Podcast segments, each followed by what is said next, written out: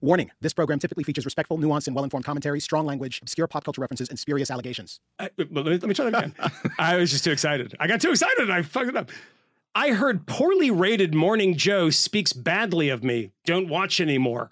That was a parenthetical, by the way. it erased those two characters on the parentheses. Then came low IQ Crazy Mika, along with Psycho Joe, came is another came, by the way, and then it's a new tweet. So that's like taking the piece of paper out of the typewriter. Uh, to Mar-a-Lago three nights in a row around New Year's Eve and insisted on joining me. She Sorry, this is this is the real kicker. It's so I'll tell you what, Trump knows how to really put the kicker at the end. So good. She was bleeding badly from a facelift. I said no! Exclamation point. Wait, what did he say no I to? have no fucking idea. like the guy's like literally a moron. I love it. Like low I mean, IQ crazy Mika, which I like the guy crazy's capitalized, along with Psycho Joe also capitalized. I mean, it's amazing. I, I heard. Said, I said no. I said no. she was bleeding badly. This is amazing. Not even, not even goodly. No, not even goodly. So she had had a facelift, according to Donald Trump, and she wandered, confused, with a lack of blood, like a hemophiliac, you know, czarist prince, walks in bleeding, baffled, and says, I want to join Trump. And someone comes over, I assume a handler of the president, very, you know, he's got the people around him, comes over and says, Crazy Mika, low IQ Mika, whatever we're calling this. Micah, Micah. Yeah, Micah. Uh, uh, I don't know where Psycho Joe is. He's probably playing a, a show down in Orlando for his Eagles cover band. I gotta tell you, you're bleeding badly from a facelift. So uh, the president says no. We, we know of new methods of attack. The Trojan horse, the fifth column. Greetings and welcome back to another exciting installment of the fifth column podcast. This is uh, your almost weekly rhetorical assault on the news cycle of people that make it on ourselves. I, I was told the other day that the whole thing has become a little rote. They don't like that. What, they don't. really? Some Yeah. well, it's just wanna mix it one guy who said it, but I don't care. I'm Kmele Foster of Freethink Media. This is episode 63. Um, this is the evening of June 29th. I actually had to check because I wasn't sure. Um, but I am sure about another thing. I am joined here in the studio in Midtown Manhattan uh, with the talented Matt Welch, editor at large of Reason Magazine, and Michael Moynihan, national correspondent H, uh, for? HBO's Vice News Tonight, who is also Implied. Talented. What is that lift in the voice? He's also talented. Like if you read that in Hand a gestures? transcript, it I would didn't- sound I'm nice, not- but it doesn't. It's I'm not not in reading person. it. This is just Transcript, helium voice. I'm just I'm flowing. Insincerity. And you Yeah. interrupted me. Gentlemen, how are you? I mean, I was You were good better until you before. told me I I'm know. not fucking talented. I didn't say that. I didn't say that. But you I left me out. I, I care about you, and you know what? The first Mm-hmm. shall be last, and the last shall be first. Kmele to Jesus. has been on two of the most hashtag MAGA uh, television programs that exist in the world Wow. today already. State-run media. woke up on. Were you on? Uh, to, what, what's her name? Tony Lauren? To, Tommy Lawrence? What is she doing a thing in? Tammy Lassiter? Uh, I'm not sure she, if she still has a show. Tommy. But he was on. He was on uh, Fox and Friends. yes, this I did. morning. Do Fox and Friends. I woke up. They had a car in front of my house at 4:45 this morning. in one of Steve Doocy's other kids was driving it. Was- Bill Doocy. did, did, did the rim stay on it? I mean, yeah, the, uh, the rims the rims stayed on. and got me got me to the office in uh in office. They got had me to the him do Uncle piece. Tom stuff against Susan Rice, which you can look on the internet. And then he went on uh, on uh, author the of- specialist. of, the Swamp. The Swamp. I did the specialist this evening. uh, did the full Thing. hour of that.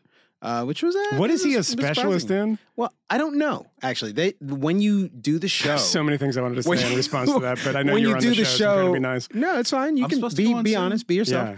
Um, when you do the show, they ask you what your specialty is, but they don't share their specialty. His is weightlifting It, and tanning. Oh, God. It It might be. He's like a Sometimes dumb people version of choose- Ber- Bernard Henri sometimes people choose No buttons. smart. Sometimes You know people what? s- choose fun specialists. We, I've- the I've seen drinking has already begun. I've seen Moynihan with that same kind of Eric Bolling look, like the uh, the classic blazer. I'm a New York uh, magazine journalist. Well, Yeah. it's not- White shirt, kind Oftentimes of it's not a blazer. Yeah. I mean, it's just a suit that he wears Yeah. with the with the white shirt. But I'm that's- See, I unbuttoned. Moynihan I- doesn't know the difference between a suit and a blazer is. No, no, no, no, no idea. Yeah. Uh, the one thing is that when I w- when old clothes when I have it, I the good thing is that I was unbuttoned. and I have a bad body. Like it seems like Eric Bolling's pretty confident in his pecs. Well, I'll tell you this. Mine's just gross. Re- real talk, real talk, and I told them Yeah. this. I told them this on set afterwards. Um, that is probably one of the better cable news experiences I've ever had. How so? And and furthermore, real talk. I said this as well. That that is a rather low bar because Mm. it's cable news, and I almost never touch the stuff. Um, granted, The Independents was the greatest show in the history of television. Um, was specifically the history of cable news. Um, so I was a part of that. It was legendary and wonderful. But I thought their show was good, and I'll tell you what was good about it. Um, they were attempting to have like a serious conversation uh, in which they dealt with kind of the the merits of the policy, and by merits I mean effectively just the legality of the policy. Ain't no merits. which which is interesting. Yes, this is true. You're right. Um, I, well, that's why I, I defined it. Um, which at times got a little maddening because they would ask a question about uh, the two major pieces of legislation, for example, that were passed today. Um, actually, they weren't passed. I guess they just got out of the the House, headed to the Senate, uh, where they're likely to be defeated. Um, but it was uh, Amy's Law and the um, new sanctuary cities uh, bill. You sure um, it's that they're trying to Amy's and not like Kate's? Kate, Kelly, and I don't. I don't remember. I'm slightly drunk. Kate's law. There's a. That's what I said. Kate. You no, you said said Amy. Amy's. They all I- sound alike. Yeah, what Yeah. white That's- girls? Yeah, Well, their names. yeah. what would be the uh, non-white Becky? girl version of that law? Uh, nice, nice setup. Ban- Baniqua law. Yeah, Baniqua's law. Oh! yeah. This Um, this is a. but it'd be different. This is a good. Kmele's black. Oh my god. we are Once doing. an episode, I could have know a what? button like a Can I- soundboard button that says Kmele's black. Well, because as we were pointing out before the show, when we, when we were pouring our first couple of uh, drinks, uh, that uh, the reviews of our show, which are almost universally positive and hopefully rightfully so, I would imagine. They ought to be. Damn it. Um, You should yeah. go to iTunes Kmele's- right now before you finish this and give us five stars. I will punch you. Kmele's going to punch both of us here I know. In the like, esophagus. Why they? well, I'm actually going to give half us hours. three stars so far. Don't you dare. But the ones that are bad are mad because they think that we're three white guys talking in black Yeah. sense. There's Yeah. there's at least there's at least two of those. Uh, Can you someone- respond to the em- to the you, reviews? You Can you? can't, but you can dislike them and say that well, this isn't helpful.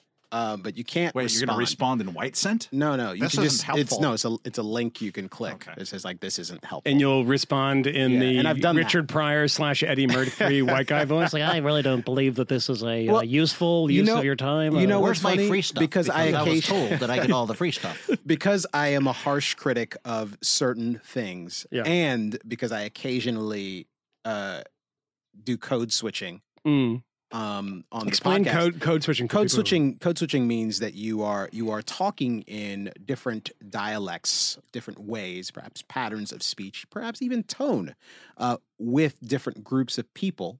And oftentimes, people refer to code switching um, in the context of talking to folks of different racial backgrounds. Uh, granted, it's a little more nuanced than that because it's about culture. I was talking to Juan Williams, for example, uh, in the News Corp building today, and he suggested that we should hang out sometime, get dinner. And I was like, okay, I I didn't know you knew who I was, but sure. But that's we talked exactly like this. But when I would go to my barber in New Carrollton, Maryland, be like, hey, you in the shop? All right, I'm coming. Yeah. I'll see you in a minute. Code switch. yeah. See? So, like when morning Moynihan. He's like, man, why you you don't talk like that on TV? well, you know what's You funny? lying to me. I only I only do it on the phone and I'm not even aware of it. And Tracy always makes makes fun of me for doing it, my, my wonderful, beautiful wife. Um and um when I get to the shop, um I'm Kmele from TV because they like that. And Yeah. They like want to talk to me about But when you're making policy the stuff. the But when I make the call, when I make the call, it's like, yeah, Yeah. Steve in the shop. Yeah. So Moynihan, when you're when I'm you're going to shop. I'm going to come down, and then you get down. Hey, uh, how's it going there? I'd like to get a little bit of a trim on the back of my uh, hair. so Moynihan, when you're buying cocaine in Boston, do you code switch and like? Uh, I mean, I code I code switch in Boston. I really do. And there used to be a bar for anyone in Boston who knows this, South Boston. You know, which there was like a glut it's of an movies. intellectual capital. Yeah, intellectual capital. um, well, now it's like gentrified. People talk about Bed Stuy. They talk about these places in New York, but Southie used to be like a place of just you know Irish trash. It was like you know Whitey Bulger was his, his Seven O's. His bar was in South Boston. It was like the Irish mob. He killed some and, people. and then he killed some people. And there was a bunch of movies uh, about you know Boston Irish mob, and it was Southie. So there was actually a movie called Southie with. Uh, Donnie Wahlberg, not Mark Wahlberg, Donnie Wahlberg, uh, which is terrible, but I've watched it 60 times. And, uh, but there used to be um, a bar called the L Street Tavern. And I lived and worked not too far from there. And I would go in there and they would have like cheese sandwiches with like a slice of uh, American on like white bread. And I go in there and I'm like, hey, what's up, Tommy? Give me a couple of lagers for my pals here. I got a fucking friend from Ireland coming in. He's from like Kilkenny or some shit. And like, you don't want to go in there and be like, hey, uh, how's it going? I'd like to. They'd be like, fuck, get out of my neighborhood. You're raising my rents. It was like stuff like that. And so, yeah, like you code switch, like code switching is like, I hear this in the context of like, you know, black people code switch between. No, it's- it's and it's like, it's Yeah. culture thing. And it is, and it is like when you're in Boston, um, uh, Joanna, who you know, who designs Reason Magazine, et cetera, very brilliantly done, uh, beautiful redesign, by the way. Um, grew up in Ireland and speaks now after living here for some time uh, as an American. But you have to hear her call somebody in Ireland. God. The second they pick up, she's like, "Oh, it has, oh it's, lo- it's lovely. Oh, it's lovely to talk to you. I can't believe we've been talking for forty minutes. It is absolute fucking ridiculous." And, I'm, and then she gets the phone. She's like, "Hey, what's going on? What are you doing? What are you doing?" And I'm like, "Dude, what? What is that? What happened? And she's like, I don't even realize I Yeah. do it. And then the great thing of the people where she comes from, she grew up in Cork, um, Swedish, but grew up in Cork. And she always points this out is that Irish people in Cork, when they get off the phone with you, they say bye like a hundred times. And I noticed this when I was there, like, all right, nice talking to you. Bye, bye, bye, bye, bye, bye. and it just trails off. I'm like, what? I don't, is that a, It's a hyphenated bye? is is it like, yeah, bye, bye, bye, Yeah. bye, Yeah. bye. Like Yeah. it's down like lower octaves. It's very strange, but code switching is great. I uh I, I realize that I actually do it when I talk to my Jamaican family as well. Like I, I don't I don't do it as as much because I have a terrible, completely unconvincing Jamaican accent. I mean, I, I can just understand the language. Um, and I mean that. Patois is a, is a language. Mostly Yeah. the homophobia. we should have John McWhorter John McWhorter come on and talk to us about language at some point. We absolutely should. Um, He's but brilliant uh, on it. yeah, his his new book about uh, actually uh, the black black language, um, and I, I'm forgetting Yeah. what what he uh, the phrase he uses, but he doesn't call it Ebonics. No. Um, but I mean, it's it's actually a super interesting read, and he made me think about uh, language in a very different way. In fact, I'm super familiar with John's writing on race, and I've Mm. read a lot of it. And in fact, "Losing the Race" was a really influential book for me, um, which was his uh, his first uh, book, which made him notorious um, uh, on race, anyways but um, I only recently started reading some of his books about language, and one of which I'm, I'm I just read the the race one recently. The other one I had an audiobook of, and audiobooks for books about language. Yeah. When you are reading a linguist as sort of informed and interesting as John is, is fantastic because he speaks a bunch of languages and is saying words in other languages, and you can't really get it if you Yeah. can't hear them talking about it. So that's a Which one was that? Because there's a great one about English language called "Our Magnificent Bastard Tongue" or something like that. That was and the I- thing I about that it's yet. Mm-hmm. really good. And the thing about John is if if you need another podcast to listen to, John doesn't do a podcast, Mm-hmm. but um, y- you know you should always listen to this one first. But Glenn Loury um, from Brown University does one, and he they do a thing. Uh, once every couple of weeks, and it's like basically John and Glenn, and it's a blogging heads thing. But you can get it on The, iTunes. the Glenn Show. Yeah, it's the Glenn Show, and they're really, really brilliant. Two incredibly brilliant guys that talk about you know, mm, you know, uncomfortable, complicated issues, uh, particularly stuff about academia and universities. And the interesting thing about it Is how clean and articulate they are. uh, no, is how um, I am constantly surprised by things that John says, arguments that I would suspect that he would take a particular side on, and he's you know I, he's he's beyond classification in a lot of ways, and I find him um, to be one of the more interesting uh, thinkers out there. Even when even when there's stuff and there's been books um, that he's he's written that I'm not totally on board with, but I'm you know enriched by reading them. He's he's he's great. I really like him. We should have him on the show. Yeah, for sure. I, I will. Uh, I'll make the ask because we're very good friends. Um, the the language hoax is the uh, is the book that I was referring Yeah. to. The It's language good? hoax. Uh, yeah, it's really good. Right, Super I'll- interesting. I'll- I'll- um, but we should we should do some uh, we should do some uh, not so heavy lifting because I don't know if I can take much more of this.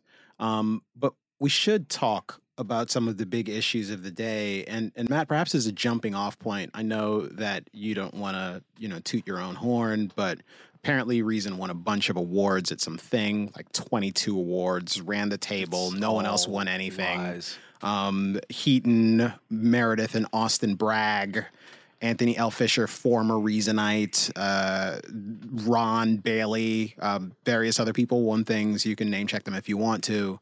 Um, but you were at this event and you heard uh, a spiel from uh, a dude named Spiel? Jake Tapper. no one gives a a spiel. No one gives a shit about journalism awards, uh, except uh, maybe uh, journalists.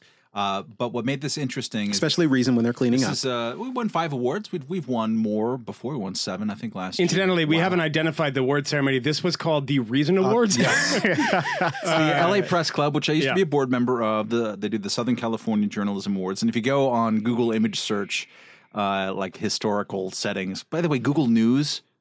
Have you guys seen the ab- the abortion? I said it. I, I Yeah. censored myself. Yeah. and then I'm just going to say you it. tweeting about this. The, the the Google News redesign. My God, uh, uh, just I, off. I hadn't seen it. I'm going to look at it. no, right now. I mean it's you can't search by date. What's the fucking point of No, this? Matt, you just don't. It's just you don't know what you're doing. Matt, you, don't, what know you're how the internet works. That's Whatever. fine. That's true. Get off my lawn. Get back to your story. So, anyways, uh, uh, no. So the, they they've been around for 59 years. Uh, in their first awards things, it was held in the Ambassador Hotel, famous place where uh, Rob, uh, Bobby Kennedy's uh, brains got splattered. Uh, I think by Rosey Ooh. Grier. Ooh, um, that's not a nice way of putting it. Well, I mean that's Yeah. I mean yeah. that's what happened. Sirhan, Sirhan. Sirhan, and, Sirhan. and Matt may be right about that not being able to search by date. That's some that's some bullshit. See, look at that. I'm not wrong. No, check it out. Google I mean, News. I, I only took a look. It should be more intuitive than No, that, you Google can't. News. It's you actually have to go back to and, and search on the original Google and then toggle it. Anyways, Yeah. so but the early awards, the Marilyn Monroe was like Miss Press Club. So like she's Marilyn Monroe is like handing out awards or like posing in the sash. So like fun. And now it's you and Austin Bragg. It's me and Austin Bragg. But have you seen him with his shirt off? He looks really good. Uh, the weird answer to that question is I think probably. Yeah. yeah. Uh, anyway, so um, this year uh, I, I go to these things to see old friends and to represent Reason um, and to see if I win. And I totally did not uh, personally uh, this year. Um, and uh, this year they're handing out. Uh, it's always interesting in the context of this kind of ongoing fight that we've talked a lot about on the show between Planet Trump and Planet Media um, to see how the uh, kind of journalism industry talks to itself about itself about the age of Trump. Right. So this thing uh, was started with uh, the mayor, LA Mayor uh, Eric Garcetti, um, just like speaking in the first pl- person plural. It's like you know we all, all of us, just to understand how you know what a terrible moment this is, and and The the, son, by the way, of Gil Garcetti. yes, right? um, um, the former um, uh, district attorney, District attorney who prosecuted the OJ case. Yeah. Uh, yeah. Um, and Eric Garcetti. Nice job, guy. yeah, way to go. I mean, it was a close close call there. Yeah. The whole beheading and everything. Junior has had ambitions to be president forever and has Yeah. done everything. And he's, you know, he's he's been knocking things off the board. And He spoke last year at the. He was the commencement speaker at Columbia University last year. Oh, was or he? two years ago? Yeah. yeah, You he's talking about Navy. failure, learning from failure. Yeah. He's Yeah. in the Navy. Reserve. How to get away He with speaks- he speaks fluent Spanish. He was the model for Carcetti on uh, on uh, the wire, uh, the whole bit. But he starts off this this really kind of uh, I don't know how to pronounce the word oleaginous, the kind of oily. I'll allow that. Thank That's you. that's it's wrong, good. but it's I came close. Look, it's closer than Kmele would have gotten. Yeah. no, it's true. I mean, I um, wouldn't even have attempted that word. It's just, uh, about just sort of weed and all this kind of stuff. And then they had uh, the president of the National Press Club out there named Jeff Ballou. Um, and uh, and I'm always whenever I'm sitting these things, I'm thinking, what what would it be like if I was uh, Mollie Ziegler Hemingway or somebody from the Federalist sitting and listening to journalists talk about their journalisticness in this terrible age of Trump, and like your skin crawls, right? Um, president of the National Press Club keeps saying over and over again, and that's why we are the Constitution. Hmm. Yeah, that's not true. that's not how that works. He, I, I, so I wrote about this for uh, for reason uh, um, uh, about the Jake Tapper element that I'll get to in a second, um, and I can contrasted Jake Tapper's speech with, among others. Oh, Jeff- so Jake was the main. He was the. He was a yeah. President's Award winner. He won a big award. Uh, Andrea Yeah. Mitchell won a big award, and they all gave speeches, and it was all pretty much standard boilerplate uh, political class talking to itself about how important its work is, with the exception of Jake Tapper, which I'll get to in a moment. But so I contrasted him with Jeff Ballou, and, and that guy uh, sent me an outraged email afterwards, um, saying, I, "Why? I don't know why you thought there was any difference between what I was saying, and what Jake Tapper was saying." Yeah, 'Cause I was that's a problem. praising Jake Tapper uh, for it, and uh, and he's uh, and you know, and in his email that he sent me, the signature line underneath it was, "We are the Constitution." Like, do you know what it sounds like to the rest of the country when you, as representing journalists out there, are saying that we, meaning journalists, are the Constitution, separating that from the rest of the he, he doesn't understand why that would be weird because he's he's Christ on the cross, dying for your sins. And there's so much of that. And, and Andrea Mitchell had notes of that, much less. She's I, I like her show a lot, and I think she's a, a pretty good professional and all that kind of stuff. Married to uh, Alan Greenspan. Uh, by the way, and I, if if you uh, if you follow me on Instagram, I was doing a story one time, uh, Hillary rally in New Hampshire, and I did post a photo of Andrea Mitchell on the riser.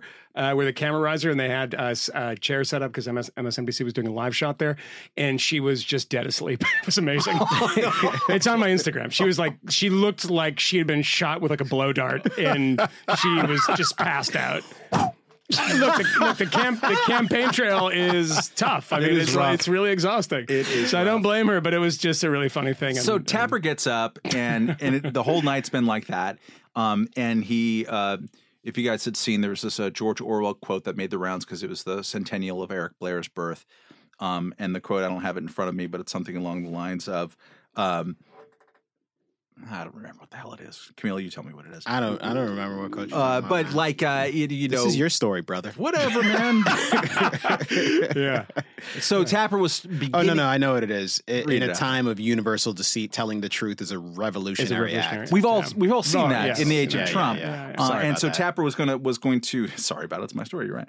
Um, Tapper was going to uh, start about you know the, the importance of what Orwell said, and then he's just like, well, let's just make check, make sure that's that's a real quote, and totally not a real quote. Yeah. never said it. There's no evidence. Yeah. It's not in 1984. It's not in his wartime diaries. It's nowhere. Um, it's a thing that people tell tell themselves now Yeah. to make and ennoble their own sense of outrage. That's wonderful. I didn't know in- that was a fake tweet. Right. I mean, a fake quote. I, I've never used it either because I I'm haven't not that kind of. I'm not that kind of guy. Yeah. What do you have it tattooed on your inner forearm? No, no. This is Uh, from as the opposed Aeneid. outer, That's a uh, real quote. forearm. Uh, so Tapper starts with that as Uh-huh. like actually that's an important thing because in this age we all want to retweet that, and we're retweeting that in the moment in our in wait. So of Tapper called him out publicly on this? called, Called himself, himself out. out. He had Oh, tweeted himself. this. He had tweeted. Got and, it. Got and, it. Got uh, it. Got and it. said there's there's something to learn there. Instead of like uh, uh, talking about our revolutionary acts, Yeah. we should maybe not forward things that are erroneous. Maybe we should check th- not just this historical quote, but all of the work that we do. And and and his uh, his quote, which is great, is "We are not the resistance. We are not the opposition."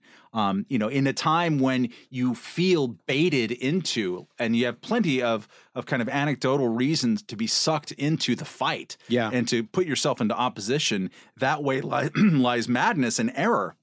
And confirmation bias and all this kind of stuff, much of which we talk about in this program. Um, it was a great speech for the room, totally different than we are the Constitution, totally different than I can't believe that Donald Trump is not filling in this undersecretarial positions in the State Department. My God, what are we going to do about this?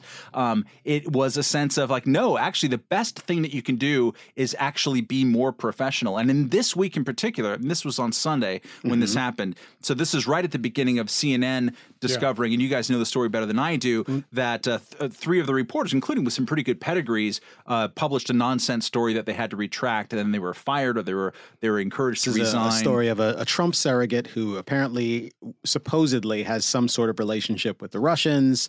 Um, and this story was published on a Thursday. By the Friday, that story had been pulled. And then you arrive for the weekend and you spend the weekend with Jake Tapper. He gives a speech on Sunday night, maybe with this thing in his mind. Could be. And perhaps with knowledge that the very next day, Monday, all three of these reporters would give their resignations to CNN, which was accepted.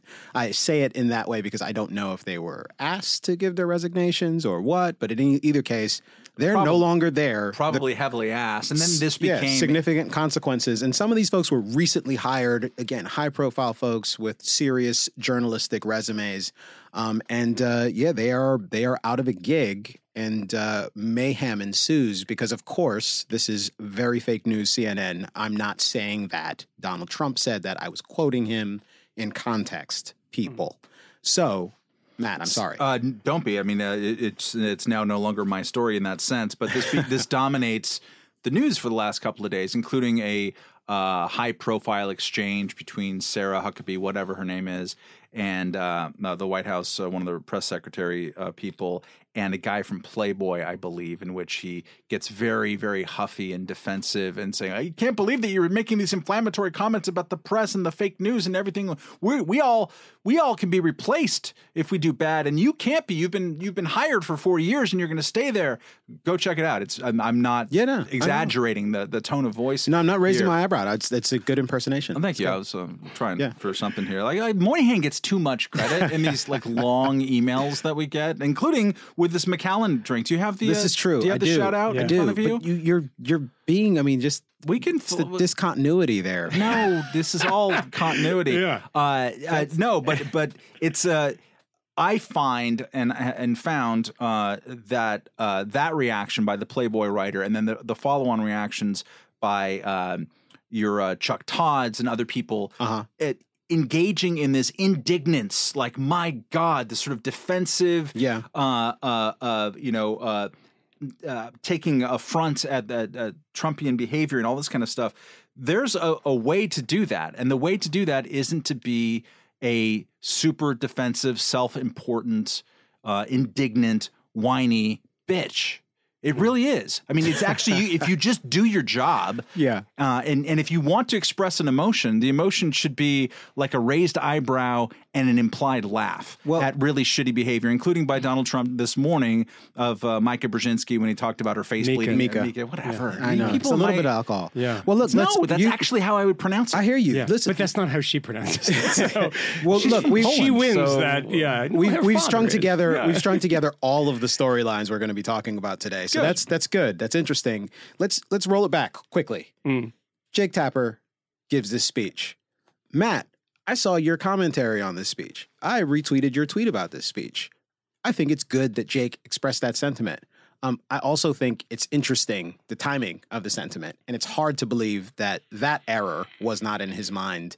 It's also hard to believe that his own misstep earlier in the same month, I believe, just before Comey's um, testimony, when he and several other high-profile people at CNN all had their bylines on a piece um, that proved to be wrong, suggesting that Comey was going to contradict Donald Trump um, during his testimony based on what their sources were telling them. Tapper's byline was that? Uh huh. Yeah. yeah, Yep.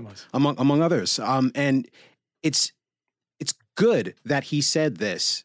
I suspect part of the reason is because he gets that he has been a part of it, and he's not alone. Um, one, I mean, mistakes happen. He's not perfect. I don't expect him to be perfect, but he has certainly been beating the drum loudly about the you know importance of this particular discipline uh, that he is uh, a member of, the order of journalists. Um, and I agree with respect to the it being an important job in the same way lots of jobs are important. Um, but it's the sacredness of the order, the the uniqueness of it, the that leads them to do all sorts of weird navel gazing, like a, a segment that I saw with uh, Clarissa Ward. press in general.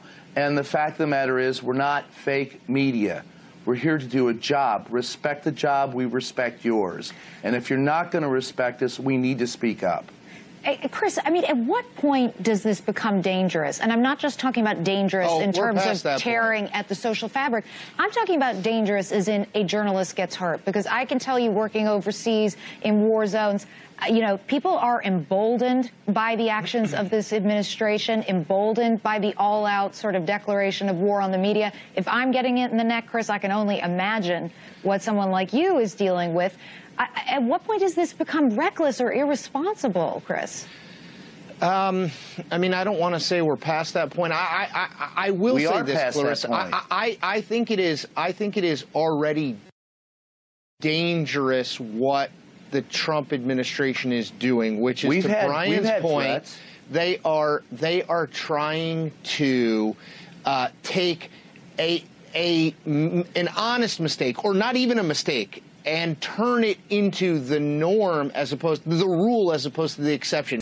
uh, in the same segment actually included a prognostication of violence being delivered to some journalist at some point in the future. There are people who have been beaten. There have been people that have been threatened. Our newspapers, after Donald Trump's election, we've gotten threats from both the far left and the far right. They are emboldened. It is dangerous. And the fact of the matter is, it is insulting to the memory of the people who have given their lives for the cause, for, providing information to the public, to then be told that you are fake media, you do not matter, and what you're doing is false.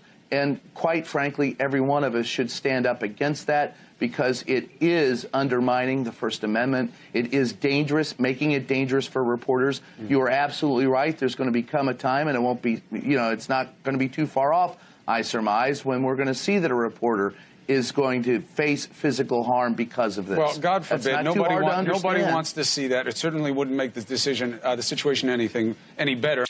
It's possible that that could happen, um, but I don't. I don't know that that we've actually reached that point. Well, we Um, kind of did in Montana. What do you mean? I mean, the guy who was winning his congressional race actually body slammed Ben Jacobs. Oh, that's a congressman actually body slamming a, a journalist. My- who's in the I- room. I- It's a little I- different. I, I know Ben, and I've worked with Ben, and I like Ben a lot. You say he And my- deserves to and get my- body Well, slammed. my tweet to a friend, my text to a friend afterwards, I was like, "Why did it take so long?" Um, I, mean, and I look at say that glasses. I say that by saying I love Ben. He's great. Yeah, He's a very good journalist too.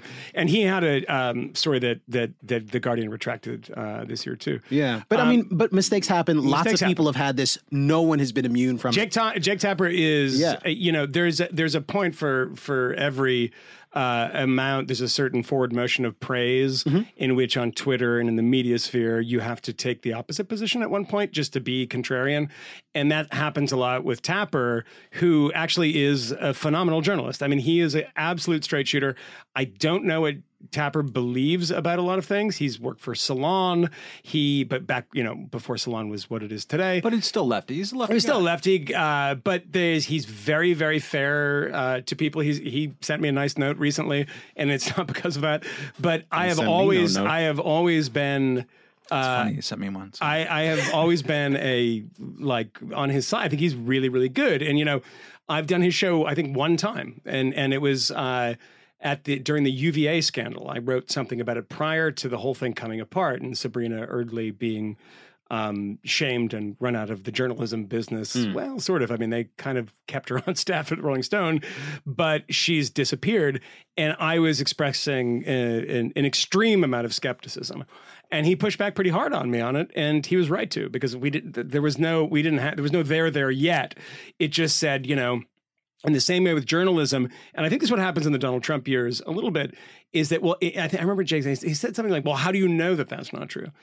Well, here's the thing: when somebody pitches you a story and you don't know all the facts, Mm-hmm. you do really have to rely on instinct a lot. And say, "Well, you know, this actually doesn't just it just doesn't sound true because of X, Y, and Z reason." You do have you have a point always in which you have to adjudicate the truth. Uh, or, or, or, the you know the falsehoods that you believe that are in the story based on nothing at all, Mm-hmm. and that's a risky game. And you, but that's what you have to do. And you, but you can't publish after you you know sort of do that sort of feeling. Right. So I read that UVA story and I was like, I have a good feeling that this isn't true. You know, I, you hear that sometimes with hate crime stories, and like you and I, Kmele and I have talked about this Uh-huh. Yeah, yeah. before, of saying like, something doesn't smell right about this. I, can't, I can't prove it. And you know, more often than not, you're right. The instinct is what guides you.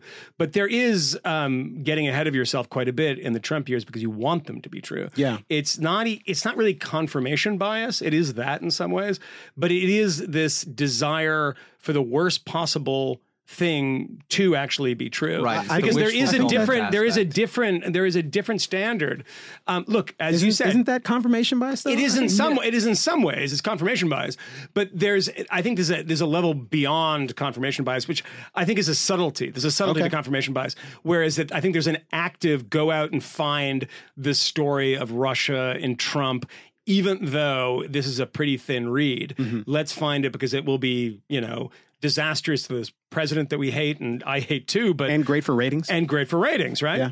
And you know, the we have standards that are very very different here. And uh, uh, politically, right now, I was surprised. And I, you know, you said Mollie Hemingway, whom I I love and is is brilliant. And I disagree with her on a lot of things, but she's she's incredibly bright. And she said something I can't remember. It's some podcast or something. I think it was a, the the podcast she does, where it was uh, uh, said something like, you know, oh these these never Trumpers like uh, John Podhoretz and everything were effusively praising uh, CNN for firing people and reacting in the correct way, and just kind of mocking them for that. And I get that instinct, but at the same time, there's so much wrong-headed stuff out there that I think is driven by this animosity towards a president who deserves most of your animosity, but it shouldn't compromise your journalism.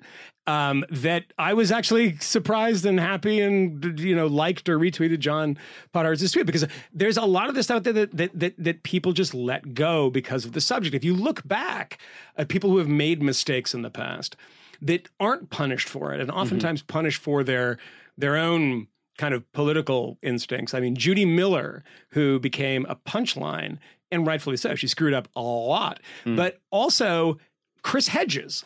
And I think I might have mentioned this uh, here in the past. Chris Hedges, who remade himself from a New York Times journalist into this fire breathing truthdig.com, .org, whatever Totally apocalyptic. apocalyptic kind of alt left kind of guy wrote a bunch of stories based on the same sources about you know Iraqi uh, weapons of mass destruction. Bar- Barbara Crossette uh, from the New York Times also wrote similar stories. Not again, not as many as Judith Miller, but it really. I mean, the guys at CNN wrote one, and they all got fired. And we forget about that. Judy Miller was a much easier target, a deserving target in so many ways, but there was a political thing baked into that in a lot of ways. Uh, so, uh, you know, I think that the instinct is good in CNN, and CNN also is battling this sense, and I think it's a, a right sense, where, you know, they used to be the centrist people in a way that we're doing the straight news and MSNBC on the left and Fox on the right, that they've become this real tribune of anti Trump sentiment. And again, this has nothing to do with whether I agree with the general premise of all this stuff, Yeah. because I do. But, you know, at the same time, uh, the entire internet, Twitter is filled with this stuff. I would really love to get some steady breathing rather than all the heavy breathing. There's a the, David Burge, the great Iowahawk, uh, Yeah. uh, a Twitterer commentator guy, actually a car nerd extraordinaire. Could tell you everything about cars. Great uh, journalist. Um, he had a tweet earlier this week, which I commend, basically saying that um, his approach in these years is to believe every terrible thing that the media says about Trump and every terrible thing that Trump says about the media. It's, a good- it's actually a pretty good rule. That's Yeah. actually really, Yeah, really good. smart. I Yeah, mean, it's eighty five percent. I mean, look, I mean, Trump good, goes a little, uh, a little off the top is probably an understatement. I mean, Bleeding from her face. them- what is this obsession with um, the bleeding? Don't don't go there yet. Don't go there. Okay, yet. all right, we gotta I wanna turn for that it. summer, but because that that's that's like- important. I want to I want to get there, but I, I wanted to ask. I mean, so so look, so the firings happened in this case, and it's been like four days. Um, but I'm sure you guys remember that Washington Post story um, about the uh, nuclear power plant that had supposedly been supposedly been uh, penetrated by the Oh, Russians. right. That was fun. Um, and then it turns out that there's actually just code on a laptop. Um, and the way that they find out is because the damn power plant calls to say, hey, you didn't like call us to check on this story to see if it was true. I don't know if anyone was fired after that. Um, and I don't know if anyone was fired after this uh, Tapper thing. Well, I don't do- know if do anyone was fired parallel after here. like the Fox News situation where they were reporting on this outlandish story about the conspiracy No, that apparently led to the death, murder, in fact, of a DNC staffer. Seth Rich. Um, they pulled a piece, but they didn't fire Yeah, anyone. But they pulled the piece after five days. But this is the what, what I was getting at is there's not a lot of transparency when these things happen. Like we don't know how the mistakes were made with respect to the rest of that reporting. And Who I, was the source? yeah, I, I, or how many sources were They, there? I think was everyone using the I think, same I think that was one of the. But I mean, even yeah. for these other for these other situations, like the power plant, um, Yeah. the power plant story, or even the first uh, the Comey story that I mentioned earlier, um, and the Seth Rich story, I imagine it was just Kim Dotcom as Yeah. the only source. In fact, he's not even a source; he came after the fact because he called after Sean Hannity was already reporting. Well, one this. one thing to to remember Lie. about every single like uh, journalism workplace story, and this is also true of non-journalism workplaces as well, is that uh, almost every article from the outside looking in is going to be wrong. There are going to be uh, elements. There's going to be backstories Mhm, about this that don't make any sense at all, and Sure. that all outsiders get wrong. To cite an example, I was when I was at the LA Times, I worked at the opinion section from 2006 and 2007. And at the end of my tenure there, uh, the then editor was bounced out in what uh, outsiders all portrayed as a journalism ethics scandal Hmm. because he was uh, in cahoots with a gal who had done contract work doing PR for Brian Grazer, whom he had asked to guest edit a special Sunday opinion section. Hmm. And already you guys are like, what are you even talking I about? was just going to say, that- it's I mean, impossible to know. I would fire him because that's a boring story. Yeah, It's just like, exactly. Come on, it can't be a little more Yeah, scintillating. I thought that was going Yeah. somewhere. No. Your own scandal should be interesting. You're fired for making your own scandal boring. this is this is how it was universally portrayed. Yeah. Uh, the I think the uh, uh, my version of the facts of the, of the matter are that it was uh, mostly the newsroom was upset because they had, had lost under Michael Kinsley, his predecessor, they had lost control over the opinion pages. Yeah. and they didn't like what they perceived as as creeping right wingness, uh, even though it wasn't. Um, coming into it and they looked for whatever available opportunity and it was this um, but so there but it was a national media story for a week um, and it's amazing to be on the receiving end of a national media story for any week Hmm. at all you've actually never really had i guess you did with the jonah Lehrer thing Yeah. right on on occasion Yeah, it was and crazy. that, Yeah, and that was was mo- and that was mostly i would imagine Totally insane. done i mean it was insane but it was done right because it was based on your Yeah. own work which was Yeah. done right presumably Yeah, it Um, was. Yeah, I hope so. but like Yeah. but like the internal machinations like whenever some something big happens at the cato institute right when the the kochs and the cato people were fighting ed crane people Yeah, that were was sad. fighting It's like mom and dad are fighting.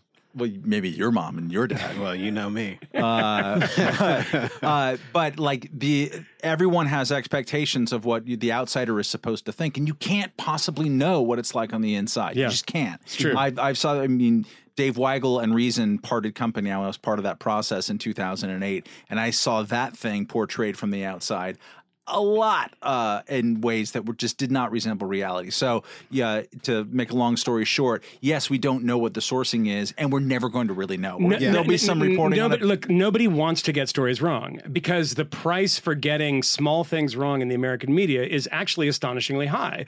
The Jonah Lehrer thing for me was a three week festival of every, you know, uh, it wasn't even like sort of journalism shows like on the media or something. Yeah. It was everywhere. It was local NPR affiliates, national NPR affiliates. I did I did like all things considered, everything because you know we're navel gazing in one sense. Journalists like to talk about about themselves, but it's also the punishment for this stuff is really really severe. Now it's not meted out in like you, know ways that like why does this why is Mike Barnicle still on MSNBC and you know Stephen Glass can't even become a lawyer in the state of California, which are the scummiest people in the world because he can't you know pass the sort of ethics standard of the California bar. So no, it's not it's not you know uniformly meted out in the in, in, in like an appropriate way. Mm-hmm. But the double edged sword of that is when you actually have such severe punishments for what from the outside would seem kind of like minor infractions.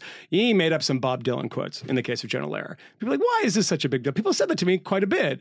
And, you know, it's a big deal for a number of reasons. But the the other the flip side of that of what ends up happening are these speeches at the LA press club is that when you start destroying people for small infractions, ruining their lives, and I believe in some of these cases it totally deserves. Others, I'm actually a little more circumspect about. Like Stephen Glass, I think should be able to sort of you know live a life again. Uh, but the the the other side of that is they end up taking themselves so damn seriously. We are the Constitution. Yeah. is part of the same animal of saying like you made an infraction, we're going to we're going to send you into the wilderness for your entire lifetime because this is so serious what we do.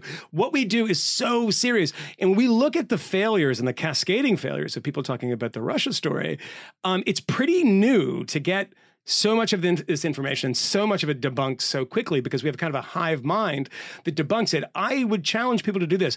Take a newspaper from the 1970s, the 1980s, the 1990s. Look at the stories of the big stories of the day, whether it's Watergate, whether it's Yeah, Iran yeah, Contra, yeah. whether it's you know uh, you know Grenada and the Sandinistas or whatever it might be. And if you know a lot about these subjects, you look through and you're like, oh man, we actually thought that at the time. Yeah. this is totally wrong. Yeah. You go back and it's always wrong. So it's a matter of like how much are we getting wrong? How you know because it's not like the media back in 1983 when you know American Marines were washing on shore of Grenada to unseat the new jewel movement. That you know any of that stuff is accurate today. Number one and number two. Was that the competitive outfit to uh, Boyz II Men? Yeah, it was. Uh, the singer was Maurice Bishop. Yeah. He was the head of the New Jewel movement. It's great, very good. Not to be not Maurice Starr, but Maurice Yeah. Bishop.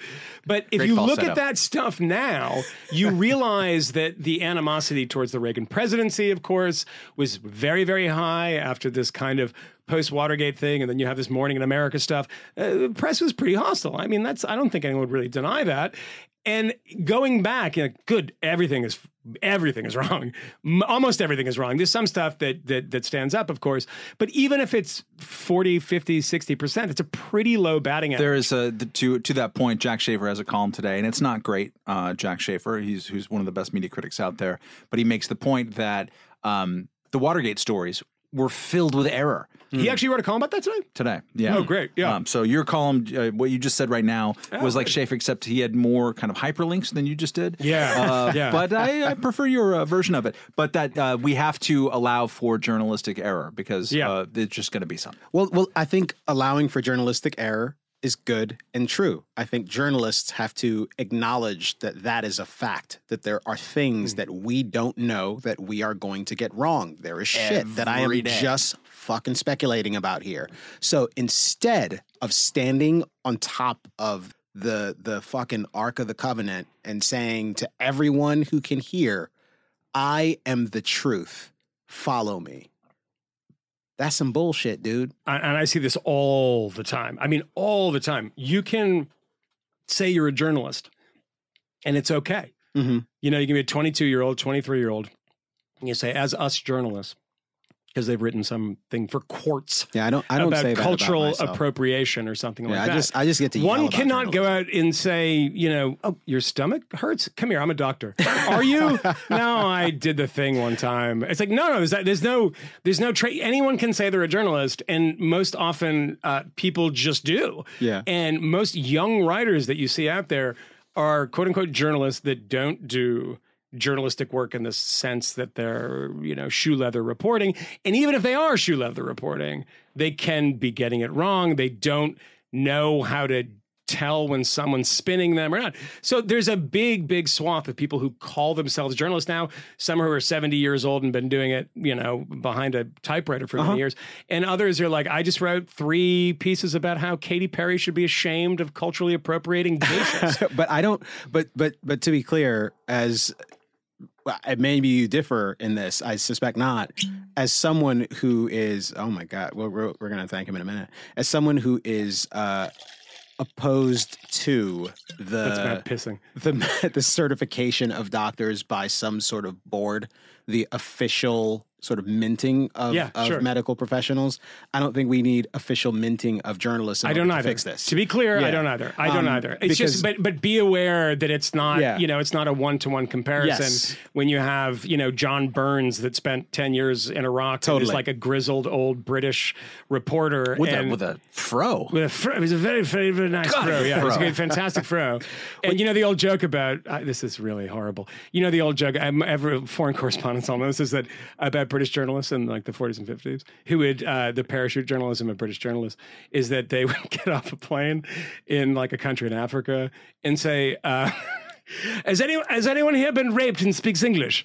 That's what old journalism, which is That's a great. funny. That's what I thought you did when you went to Southie. Yeah, well, yeah, yeah, but I it was not nothing to do with journalism. So, so I want to I want to take a I want to take a sharp turn here because at some point we have to. Sure. Um, the Trump uh, administration and Donald Trump in particular has been has been exceptionally critical of the media. Just because of the attack of fake news and, and uh, attacking our network, I, I just want to ask you, sir. I'm changing it from fake news, though. do- doesn't that undermine? Very fake news, I know, but aren't you? Go ahead. Uh, real news, Mr. President. Real news. but part of his response to his uh, to the sort of perceived war on the Trump administration that's being waged by the media, oftentimes on the merits. It's just they're reporting things that are true that you dislike. Sure. And there's a deluge of it because you're terrible at your job and you have people who work for you who aren't professionals and who have all sorts of shady backgrounds, Mr. Yes. President. That's the reason why you're having these problems. Um, but his response to all of this more recently has been to shutter the press briefing room and to make it more difficult for folks for folks to record video and audio of their exchanges with the people who are representing him. And simultaneously the people who are representing him like Sean Spicer are giving weird answers to questions in these press briefings. Uh, for example I don't know. I haven't talked to him about that. And you are hearing this at a clip that is just crazy about things that you would presume a press secretary has actually talked to the president about, or at least has enough of a sort of sophisticated understanding of the narrative that this White House wants to push that that you know he's got an answer for you. At this point, they're not even trying that anymore hmm. because they are not sufficiently well organized and they are not sufficiently skilled, or I have no idea what it is. This whole thing that the Trump administration is doing, they're not particularly good at it. Um, so they have uh, the word is cloistered. Mhm. cloister- Yeah, cloistered themselves um, and created a situation in which they can give out the least amount of information possible in this way to preserve the option for Donald Trump to both make up his mind about things at some point um, and change his mind about things, I suppose. Um, but a lot of journalists are freaking out about this and have been freaking out about it for a couple of weeks now. Um, the the fact that this White House is freezing them out and is not giving them information. I heard April Ryan, uh, who was pleasant enough to give me her ticket to uh, to the uh, White House Correspondents' Dinner some years back. I got to ride in a motorcade and stuff. It was super fun. I was an undergrad at the time. Um, but I heard her complaining. So many follow up questions. But Yeah, continue. seriously, continue. yeah. Um, but um, but I heard her complaining about the fact that she doesn't have the audio. She says, "I need the audio from these things for my for my radio broadcast." Yeah, she's a radio journalist, Yeah, and- Jamil. You need the audio. I understand. Look, and and this is the thought that I've had, and I was just talking to Tom Shillue about this because after my epic day in the building, I went and did an hour of radio with him. Um, I wonder about the importance of these briefings and the importance of having sort of just sort of full and complete access to the White House press briefings because for a couple of reasons.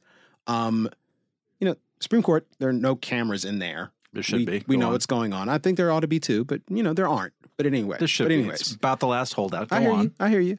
But with the White House press briefings in particular, there is spin that is happening here. There is a narrative that the press secretary is feeding you most of the time. And sure, there is an exchange with journalists that's sometimes informative and robust, but oftentimes Mostly not. they're feeding you the spin.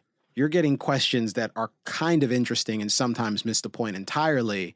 And I'm just positing something here. I'm not saying that this is good, what the Trump administration is doing. They are doing this kinda because is. they're He's weak. there. No, they're doing this because they're weak. That is why they're doing it. Get It's, it's transparent. Big, get to your big butt. but isn't It was a very small reason, but but little but but isn't there something to be said for the like pretense that there's like the seriousness of the White House press briefing, this exchange of ideas, this access of the press? When ah. actually, well, no. Look, there's two things here. I actually agree with Kmele One on is one Yeah, is that it's not it's not been very serious in the past, and the second thing is the proximity to power actually changes the way that you cover these stories, just like press people, journalists, journalos, if you will, who are embedded with soldiers Yeah. in the field, they cover the story of the Gulf War in a very different way than, or the Iraq War, I guess, because the Gulf War is a different war. I don't, was there a lot of embedding the first that Gulf War? Uh, in the was- first I Gulf War, there wasn't a lot of embedding. Yeah, No, I mean, that's there when embedding it- started. it was- Oh, really? It, It was the first it was the first embedding was in the. Well, there was some War, yeah. embedding. Well, it didn't start then. There was some embedding with Vietnam too. No, Um, but like but the it's em- different. but But yes, I agree. through the Embedding- channels of the yes. military. The embedding was a narrowing. Uh, Vietnam was you basically had access to most things. Yeah. and so then it became we are going to say you can have access to that marine Yeah, yeah, yeah. unit. Well, technically, the first one, by the way, uh, was Grenada, the invasion of Grenada Oh, yeah. that people came on Huh. the invasion, the landing crafts with, and that was the access that was the only access that was provided by the and, military. and to Yeah. be and to be explicit here, I mean this is this is the process of journalists going with troops into the the place where they will be fighting. Sure. And the reporting that comes out of this is oftentimes it, it has a lot of color about Jimmy from Wisconsin, who is just he's a good boy, Hmm. and we all want Jimmy to come home safe. And no longer is this a conversation about whether or not this is a conflict that makes sense for America to be engaged in. It becomes sort of nationalist cheerleading. So that, but but Kmele, to can- be to can be to just too. to interject, I'm just saying that yeah, these it- are it- it- possibilities. I agree. So with anyways, you. I, actually, uh, weirdly, I I'll agree with your larger point. But but that is just what happens in reporting. Any time you end up falling in love with the people that you're with, no, regardless. Unless you I hate mean, 'em enough. i- i- well, I mean, it's it's you f- find the humanity and the the the inhumane by hanging around with them, and you become. You don't always become sort of uh, Gore Vidal and and uh, what's his name who blew up the Murrah Federal building. Um, McVeigh. uh, Tim McVeigh. Uh, but but you know that it, it's just what's going to happen no matter who's controlling the access. Mm-hmm. If it actually wasn't the American military doing it, and you went around them and just the sort of brigade commander, you're going to get that experience anyway. There's some benefit and there's some usefulness to that. You don't want to get your entire vision of whatever war it might be through the prism of this one platoon because you end up seeing guys see their friends die and it just changes the way you're right. It's just a human instinct. Yeah. But on the on the larger point about the press briefings and the televised ones, Mike McCurry, for the, the, the press secretary, uh, Bill Clinton's press secretary, introduced these. These are not, we, we often forget that these are not, uh, you know, a great long American tradition that started in the 40s when television was kind of blossoming. He started and said it was the worst mistake he ever made. And he came out two days ago, along with Ari Fleischer, the George W. Bush press press secretary, and said, We think these are a bad idea and they should go the way of the dodo. Both of them said this, so, you know, bipartisan kind of thing the the way the reason I kind of agree with that is because when the Trump administration cuts this stuff off, it actually first of all just makes them look horrible uh-huh. because it's like you are trying to control information. And the actual um, the actual information that you get is useless. And what the press briefings end up uh, looking like to me is plotting your news feed, your Twitter feed, your television with actual propaganda. with with not e- not even that actually with n- the propaganda that you get from Sean Spicer or whoever might be doing it, whatever administration.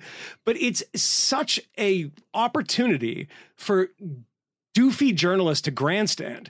And like, here comes Jim Acosta shutting them down. And that's going to be the clip where CNN plays a clip of its own guy doing this brave thing. And like, do I need, do I get good information for that? No, I get stupid propaganda. Oh my God. But I want to know that the Trump administration is, you know, putting all this propaganda.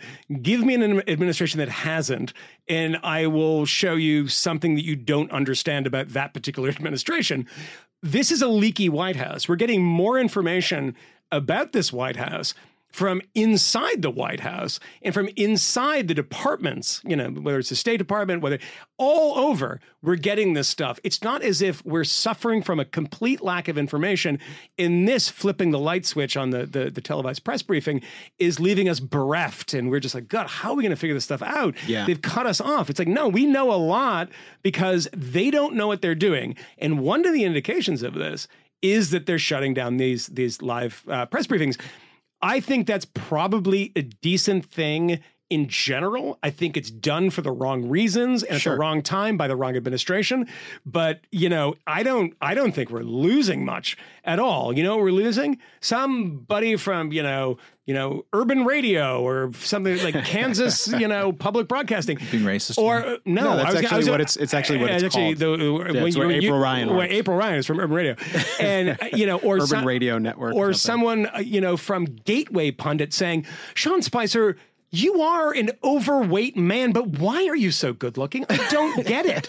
And he's like, you know, that's a really good question. It's like this kind of pattern. We're getting so mad that they're putting all of these non-journalists, quote unquote, in there. Yeah, these yeah. bloggers just shut the damn thing down, and we we we don't know less because of it. Yeah, you have to call on us first. Here's why you're all wrong. Oh, um, okay. There we go. which is to say that Old man Welch. because you know because 99% of cassette tapes are bad let's not have cassette tapes. That's not how it works.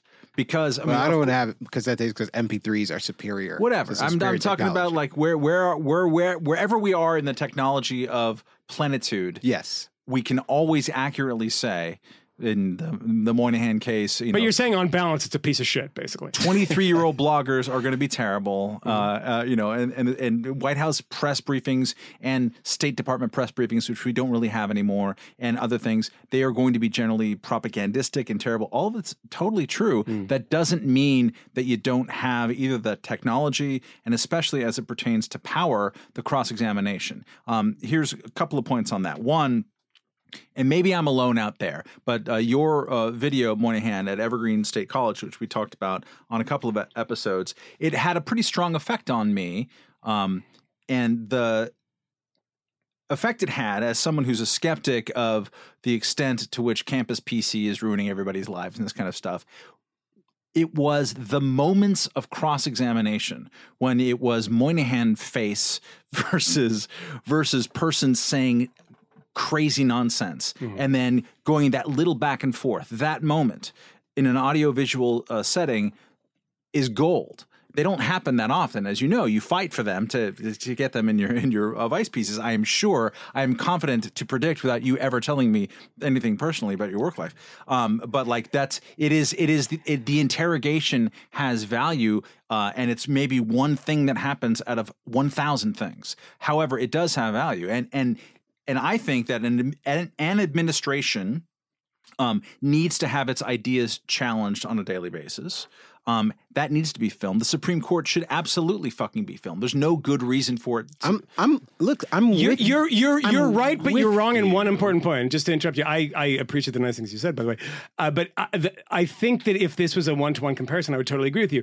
If it was Donald Trump out there every day, Sean Spicer has no idea what's going on. He's spinning for something. True. Like uh, Correct. Uh, the- the- if it was an actual person but that of tells us that, the- but that exchange actually tells us something important. The the exchange between Sarah Huckabee Sanders is your last name, Yeah, I forget. think so, yeah. and uh, and the uh, she's the married to Bernie Sanders. and the uh, Playboy uh, uh, guy, um, and I just edited myself uh, nicely, so Yeah. because I hear that he was Yeah. a nice person at some Yeah. point in his life. Because boy, that was douchey, uh, uh, the whole thing. But that exchange gives us information that we wouldn't have had without the what is that? uh, uh, Before I say what is that, because that, that that just happened, I'm going to ask you a, a, a straightforward question of like what exchange in one of these televised televised press briefings.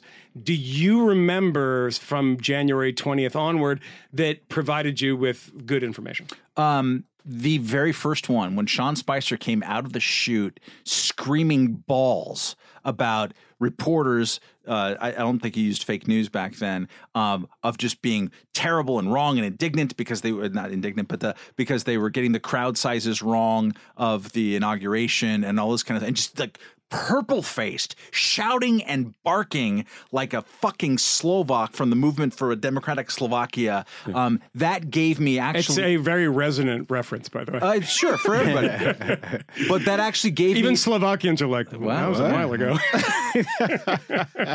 but that gave me uh, useful information. But information. couldn't you have gotten that from Donald Trump's tweets? I mean, In he fact- was saying in fact, you thing. have. Yeah, I mean, No. that's probably what he was no, repeating. No, actually not, because it's a different thing entirely. It's just like uh, watching at the uh, at the Republican convention on the uh, you know sacrificial Tuesday or whatever it was, the day that Paul Ryan, Reince Priebus, um, I believe Kevin McCarthy.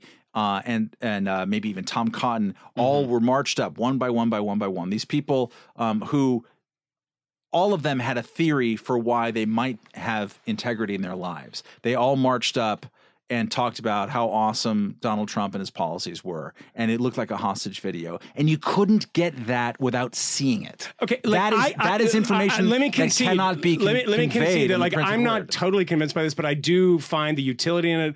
I think that on balance, it's not terribly useful. But Correct. And I will say this, like I mean, you know. Maybe it's like Kmele talking about um, the Trump administration. Maybe it'll force people to think about government a different way. Maybe the news media wouldn't have a 24 hour cycle talking about how Sean Spicer made a hash of the Holocaust, which I don't believe Sean Spicer Yeah. is a Holocaust denier. I think he's a moron. And I think he's not someone smart enough to, and he's put on the spot and he's not good at it. And he's saying, like, well, you know, Hitler didn't gas his own uh, people, which actually is a point of historical fact that he doesn't understand. So it made it sound like, dude, he gassed the Jews, but the old historical and people, and like historians have actually debated this of why he didn't use poison gas on the battlefield, and he just makes a hash of it. And then we have 24 hours and the ADL coming out and B'nai B'rith and everyone like laughing for seven segments with Van Jones on uh, CNN and everything. It's not useful. And the reason is, is that the simple explanation of this is not something that's going to drive six television hours, which is there's a point out there about this. He didn't understand it, and he's just being barraged with questions, and he just pulled it out of his ass because he knew he'd heard it. And now we're debating whether or not Sean Spicer's a Holocaust denier. Can I- can I You're- push back that on kind that? of stuff is like, You're, oh gonna- you're gonna get that. You're gonna get that even if you pull all the plugs. But can I push You're gonna, yeah, I gonna suppose- get that. I suppose. If I you suppose. limit it to Donald Trump's tweets, I you got suppose. you got six weeks on a single I- tweet and an FBI president. investigation. But gentlemen, yeah. can I push back in a slightly Sure. different way? Sure. Because it sounds like Matt. I mean, yes, more opportunities to fail in public. No, on- more on to, to be cross-examined stuff. because you have power. It's, it's cross. It's I'm sorry. I thought you were a semi-libertarian. you no. want to cross-examine Well, can power, I- can or I- the can journalos are finish? such You assholes gonna let me finish? that let's like unplug You them because finish? fuck them. Code okay, switch. way, Code way to go, Kanye West. Um, Code switch. listen, gonna let me what I'm finish? what I'm what I'm what I am He concerned thinks about that's here. gonna like uh, intimidate me. No, I don't. It's, it's sad that you think that all of my efforts to have a civil conversation are an effort to intimidate. If you all saw how closer his hand is now to my my chin. yeah, I know. He just My made like the power fist, mood. my He's got, black like, fist. He's got a black. he's got a Um, weird ring there. yeah, yeah. it's a it's, It's a an NOI ring. because I love my wife. um, uh, but but what about the the times where they're succeeding, where Who's they, they? are they uh, whatever administration it is, perhaps this administration, definitely prior administrations, where they are succeeding in painting a picture of an administration that has their stuff together, that has a consistent storyline, that is selling you a line of bullshit, but they are doing it through their press conferences and they have the the people in the briefing room eating out of the palm of their hands and they are giving you good political service. They are giving you that theater and it is it is glorious. Uh, there would be times when they were on their game, and there'd be times when they would uh, Susan Rice the Sunday shows and not do particularly good um, because they had a shitty narrative that they rushed to embrace, knowing that it was incomplete. Uh, and they went out and peddled this thing because they thought it would be uh, it would serve their purposes. And I'm talking specifically about Benghazi, which is not to say that they lied, but that they took a half baked story and sold it. let me let me But- help. but let me help out. Let me help out your point. Yeah, What if Donald Rumsfeld becomes a rock star? Donald Rumsfeld. Yeah, which is what happened. Oh yes, Yeah, yes, sure, yeah, yeah. There are Uh, no knowns there- and no unknowns. There was like four months. Yeah. when everybody and I, myself included, and Kmele, you were still in diapers. No, I wasn't in diapers, but I didn't fall for him. Um, You did. were uh, I didn't fall for him, but like he reminded me of my dad. If my dad was articulate, um, uh, You didn't uh, fall I for didn't it. know Why? why- did- black. Did, you? Did you? did you? It's amazing that all these commenters on the iTunes have no idea that about Matt's black dad. Uh, yeah, you're watching Thundercats, by the way, when this was happening. You're like, I didn't fall for Donald Rumsfeld. And I like, was you not just- watching Thundercats. Yeah, yeah, How like old do you peeing think I am? he You're was like watching old 15. like Cosby show. Yeah, Fat Albert. Can't believe it. Yeah. So yeah, when they when they You were- when you you, fall saying- for it, Yeah, yeah, they fall yeah, for it. Yeah, yeah, yeah. So they all fell for it. Yeah, that's bad, and that's part of my concern. L- listen, um, I want to short circuit the theater. I don't want to prevent people from having access to information as a way either. to further my political goals, Kmele. Well, Sorry.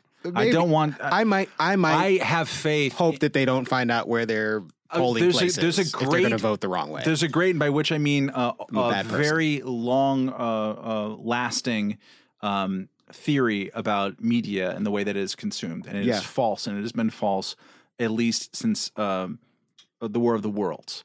Uh, and the theory goes like this: Mm-hmm. uh, Americans are sheep; they're sheeple. And they're sitting there ready to receive transmissions into their brains by crafty overlords who will beam their transmissions down into them Mm-hmm. and that can shape their behavior. And it turns out the actual uh, er case of this, which is the War of the Worlds, and uh, you know apparently this came on the radio and everyone did all these terrible things.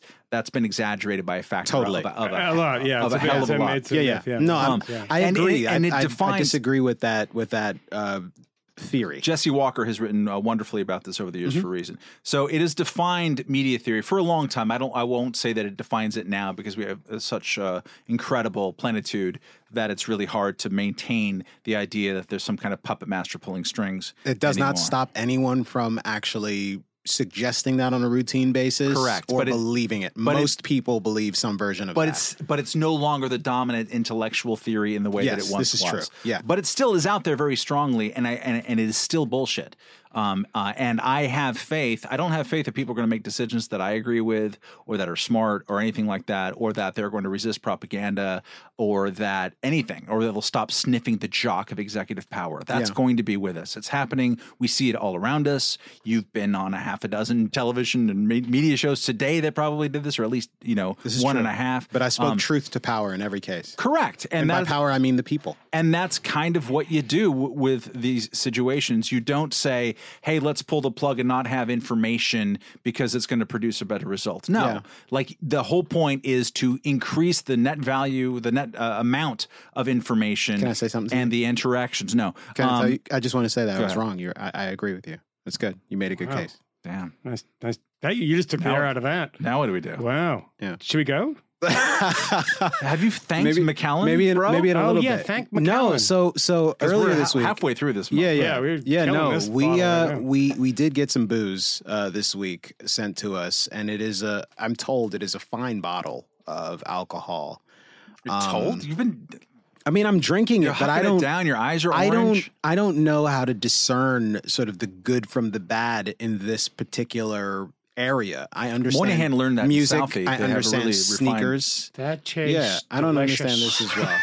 Um, Can't but, believe it. but uh, but his name is Don't. What's his name there, Charlie? his name is Paul Essen. It's E S S E N. Yes, Did I the, pronounce that correctly? is yes, Yeah. the verb to eat in German. Huh? Yeah, is that Essen. right? Yeah, yeah. Huh? Yeah, it's true. Well, There's actually a chain in this city of uh, like ready-made food shops called Essen. Yeah. I don't know if Paul Essen owns it. But, I don't. I don't know. I hope but we so. can we can find out. I'm then sure we'll get he'll, some he'll- coupons. He'll, holler holler back at us. Yeah. Wow, that was the thing Um, you've ever said. holler Holler back. back at us. Holler back, youngin.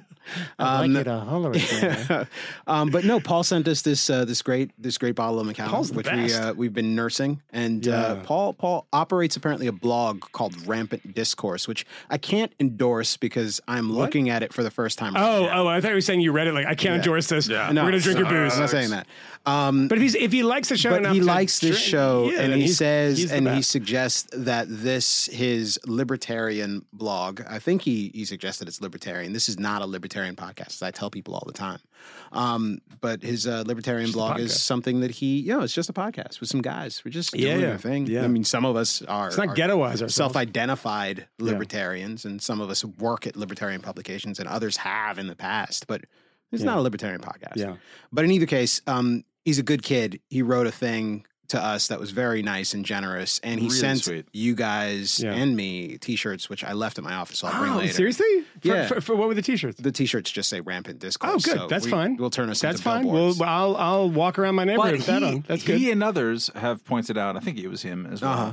that it's about time for some fifth swag. Yeah, no, I mean, listen, we've we have uh, endorsed this by we, I mean the corporate entity that is the fifth column has said that we will eventually uh, produce and generate. Some, I love it uh, when some Kmele clothing. talks in the first person plural. He talks Yeah. about himself as a corporation. Yeah, yeah. all I'm saying to you, corporations you guys people. want swag, you can send booze. That's great. I love Yeah. it all.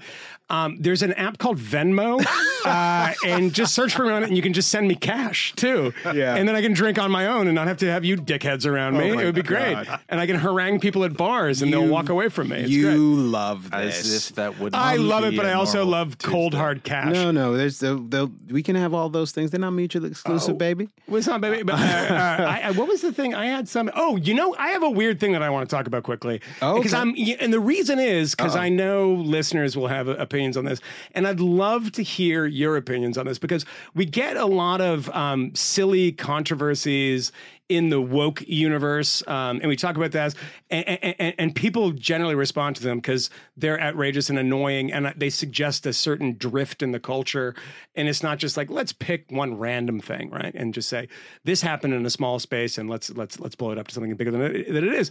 These are things that I think actually suggest a drift. And the one that I saw this week was the John McEnroe Yes. uh, hootenanny, the John McEnroe controversy, as they would say if they didn't live in this country. The the controversy of John McEnroe, who said uh, was asked by um, uh, the woman from NPR the most. Who's, not a sports reporter. no, she's not a sports reporter, and she uh, asked a series of badgering, annoying questions of John McEnroe, who I believe is uh, promoting a book. And he said, and she said, um, "What do you think about um, Serena Williams?" And he said, "I think she's the best uh, female tennis player who's ever lived in in the history of tennis." Uh, and she said, "Why did you append female or or precede it with female?" uh, isn't she the best tennis player who ever lived? And he said, no. And was just like baffled. And first of all, to defend McEnroe here is that you don't, there's a reason that there's a women's uh, tennis, uh, professional tennis organization and a men's. Tech. And he said, no, she would probably wouldn't be able to beat the top 700 um, which seems like a very large number top 700 Does seem like a lot. male players Yeah. now okay he was savaged for i mean absolutely savage for this. And the my first instinct on this is is you know i play tennis i like tennis but i'm not like a tennis nerd in any sense of the f- phrase if that is a phrase. And uh, my first instinct was to see John McEnroe the next day refusing to apologize on like a CBS morning program, and they're like, "Hey, guy, we're giving you the opportunity, and you're not taking it." And he's and it's such a ritualistic thing that you say something and you go prostrate to some media organization and take it back when you clearly meant it, and you just have to go through the ritual. And he said, "No, I don't. I don't take it back. I've said it before." And then everyone came out. And I thought the best piece about this, which is short, was at Mother Jones. Kevin Drum at Mother Jones wrote something that was really great. And he was like, look, This is wokeness gone to stupidity. It's not the first time he's uh, gone out on this branch. Yeah, I mean, like, I, because this has nothing to do with left and right, and this is what I found out in the Evergreen story. Is like there's a madness that grips us, and we want these sacrifices of public figures, and we dan- we, we beat them up on on on Twitter, never their faces, of course, because we don't have that access. But if we do, we have that. If we did have that access, we still wouldn't do it. And it's a safe space, so to speak, where you beat them up and you wait for the apology. When you don't get it, you double down on the anger and say, "Oh my, can you believe this knuckle dragger Bobby Riggs of 2017?" And Kevin Drum read a piece. He was like, "It's just true," and and I looked back and I found something. I think from 2005 or six or seven around there, and John McEnroe said the same thing. And he said the same thing, and I believe it was about Serena Williams at the time. And there was a, they had canvassed a bunch of professionals, uh, I think all male players, a- about this. And the range was she couldn't win a single game. And I don't know if this is true. I'm taking these people's word for it. A single game, maybe one game, could definitely not win a match. And the range was top 200 to top 1500. And that's just the way it is. And it was funny because Billie Jean King uh, defended him. Uh, who's the one who beat? Oh, really? Yeah, she defended. She sort of defended him in a From weird Long way. Beach. Yeah, fr- from Long Beach. That's right. And she and she de- she defended him in a in like people said because somebody said, well, what about Bobby Riggs? Bobby Riggs was in his late fifties when he when he played her. I think he was chain smoking on the court. And he just had beaten somebody, uh, another female player, like a like a, a month before, but like in straight sets. But what I thought was amazing about this was uh, Martina, uh, the Czech uh, Navratilova. Navratilova, said, um, and I thought this was so telling when she was asked about this, and and this is the quote. Uh, she said she was exasperated, and she said, "You just don't go there. You don't go there." You just don't go. Lots of O's in this one. There. There's no need to go there. What the heck were you thinking? This is to John McEnroe it's th- it's it's that it's that you were not thinking. That's the problem. John has a knack for creating co- a controversy. There is none. He needs to do it on his own dime, not at somebody else's expense. Notice this vomit of words. Never once says he's wrong. He says you don't go there. You don't talk about this this obvious uh, obvious thing. HuffPo headline: John McEnroe just can't apologize for sexist sexist Serena Williams comments. Time magazine. Time magazine. You cannot be serious. As a reference, blah blah blah. Uh, Stephen Colbert grills John McEnroe over Serena Williams' diss. Guys, you know the the the range of whether it's from 200 to 1500 john mcenroe's kind of right isn't he Well, well, uh, you know what? I mean, you isn't he he's- kinda right? Uh, you know who he's not right to? People who don't know anything about tennis like me.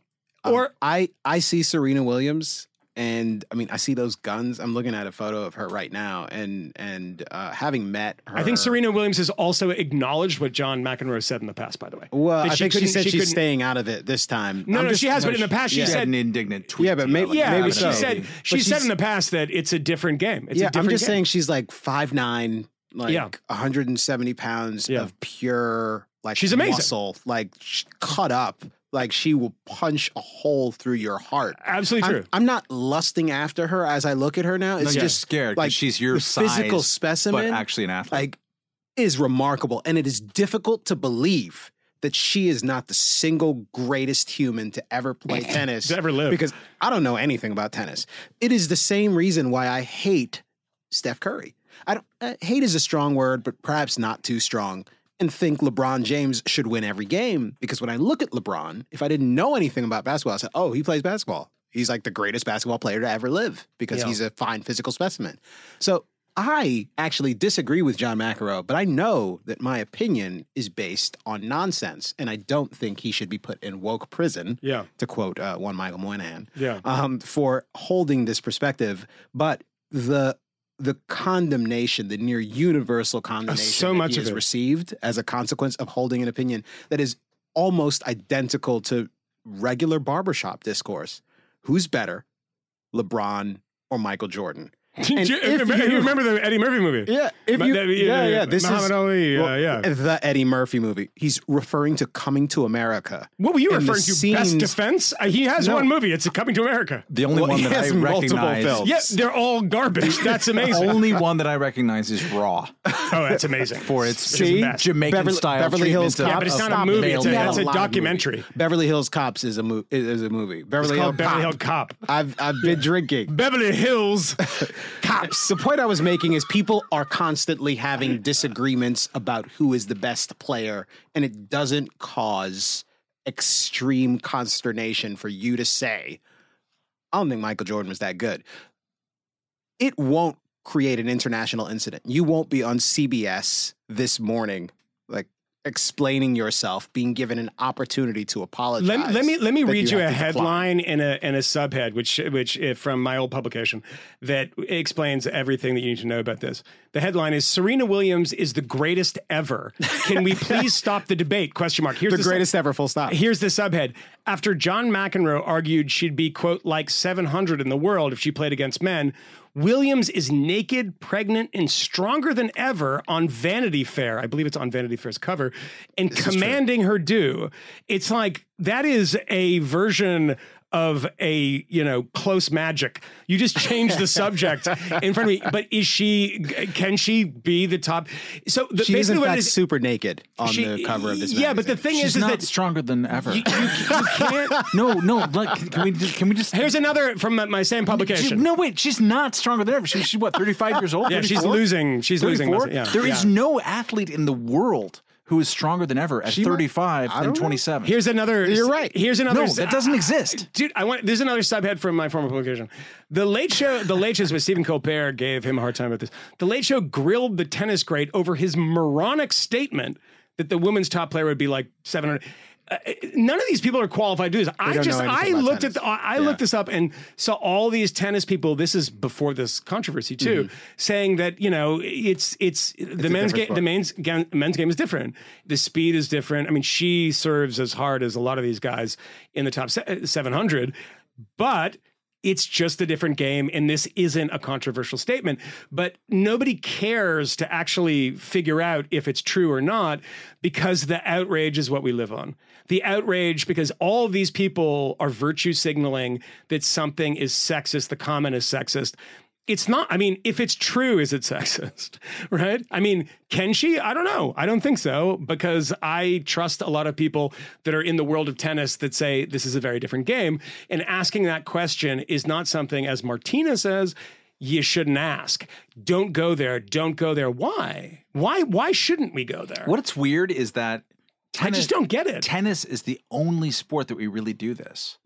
It's true, actually. That's a very good point. Think Well, about it's it. because we it's don't the do only it. sport in which people care about the women's uh, sport as much It's as a they care. very about the fun men's. sport In to fact, watch in this women. particular sport, Not in we, a dirty way. We barely care about men's tennis. In this particular now, yeah. era, Venus and Serena true. are the only two names that really have I consistently mean, mattered for a, a yes a and no. substantial duration. The the Swiss dude and the and the Federer Exactly. and- Spanish yeah, dude. yeah. No. Precisely. Yeah. No, Federer and Nadal have been great, Yeah. but like the game hasn't been great, and the men's game hasn't been great. in the No, last I think, years. I, by the way, I think on, on, on tennis, a faster, harder game is less fun to watch than a more nuanced game that you get with women. But it's as far as just in a straight game, who would win? To your point, which is absolutely true, is if if somebody if Steph Curry said, you know, the best woman in the WNBA is not going to be better than the top 700 guys that are in line or in professional basketball, this would not be as as well, controversial. and, and it's League- also just true. They, I mean, they can't dunk.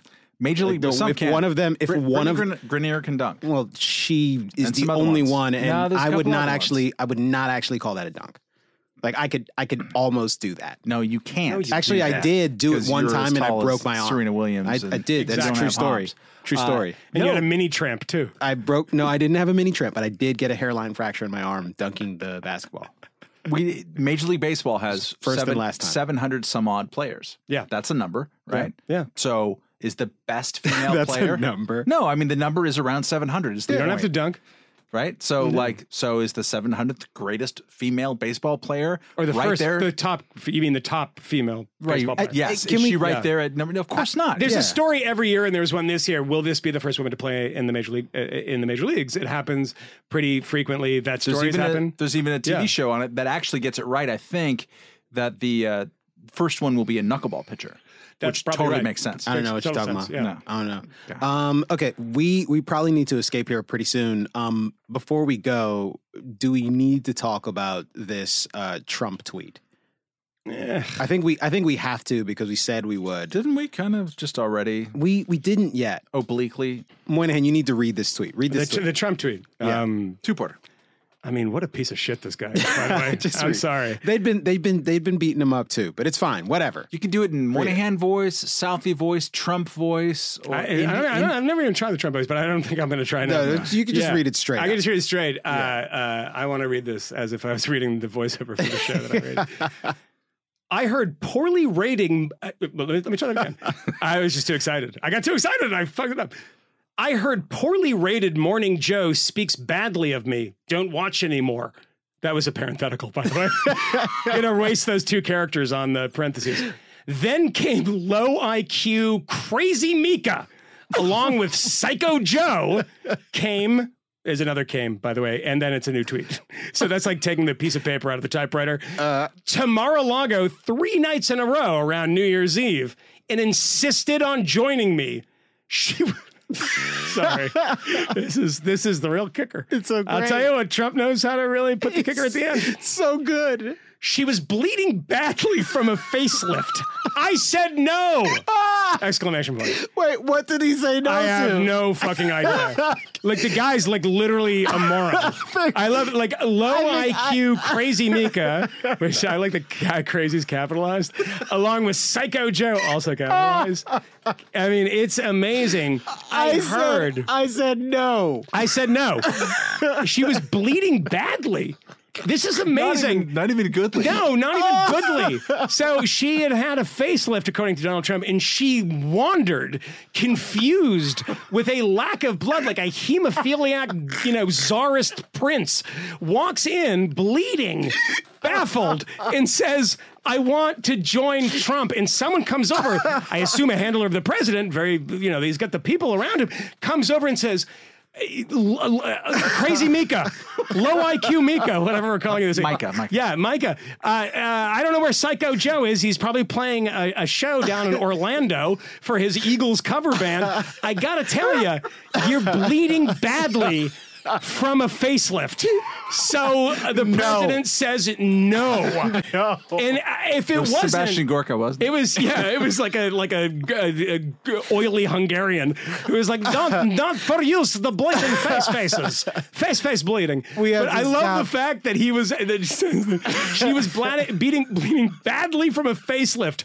I said no, ah. and it was like it's almost as if it was because of the massive external bleeding that he was like. Otherwise, have a seat at the Oh table God. where we're adjudicating the serious strike in public, but you're bleeding too bad. I think we have to stop. now. What the fuck is wrong Because with I'm this not. guy? I'm not medically able to That continue. is insane. this, this podcast. That is insane. I think that. Oh my tr- God. I think that through your reading, Trump just got Kmele's vote. Oh, he did. Something happened. there. Probably. I think he's Forever. I think he's, uh, Forever. Uh, Dan Scavino, by the He's, way. he's actually crying. I just want to say Dan Scavino followed up the brilliant Dan Scavino, Scavino with he renamed both of them. So it was like low IQ, like mentally challenged uh, Joe or whatever. His tweet was was a hashtag. I want to see if this is trending. Was dumb as a rock Mika and lover jealous Joe are lost, confused, and saddened since POTUS Donald Trump stopped returning their calls. Unhinged, because that's Unhinged. because that's the patois of Trump. You do you have like a word at the end, you just yell it. Unhinged, sad. It is. It is Idiotic. amazing that he has adopted. Yeah. The the I love it. Trump the Trump Yeah. tweet. Yeah, That's what that it's is. a style, man. Wow. It's a style. That's a thing. scabby. Kmele's oh my God. eyes my are eyes scabby. are destroyed. filled with tears. Oh, I actually have snot starting Yeah. to come out of my nose. Oh, Um, man. that is just. Yeah. That is one of the most Yeah. Crazy emotional, yeah, yeah, confused Kmele. unbelievable experience, Dude, you were on Fox and. Friends this morning. It's possible that Donald Trump is watching your performance. Dude, I was praying for it. In fact, I asked um the what's the guy? Who's the black guy? Tweet Ed- about him. Oh, I asked Ed at the end of the show. I said, Ed, look, dude, I just want what's best for the country. Ed, why don't you set up a meeting? Me, Donald Trump. I will just explain some things to him. We'll Yeah. make this make sense. Yeah. In fact, I suspect he was definitely watching Eric Bolling's show. So everything I said was for him. Yeah, Everything. and Like so, that Jeff Sessions dude. that's the reason to be fire, on. fire that dude. Yeah. Fire him right now, homie. That's the reason to be on. Get rid of him. That's what I did. Um, do you what else? think What else do we got? Do we got anything else? Do you think Trump has uh, an innate appreciation of black scent? Um, That's a persuasive.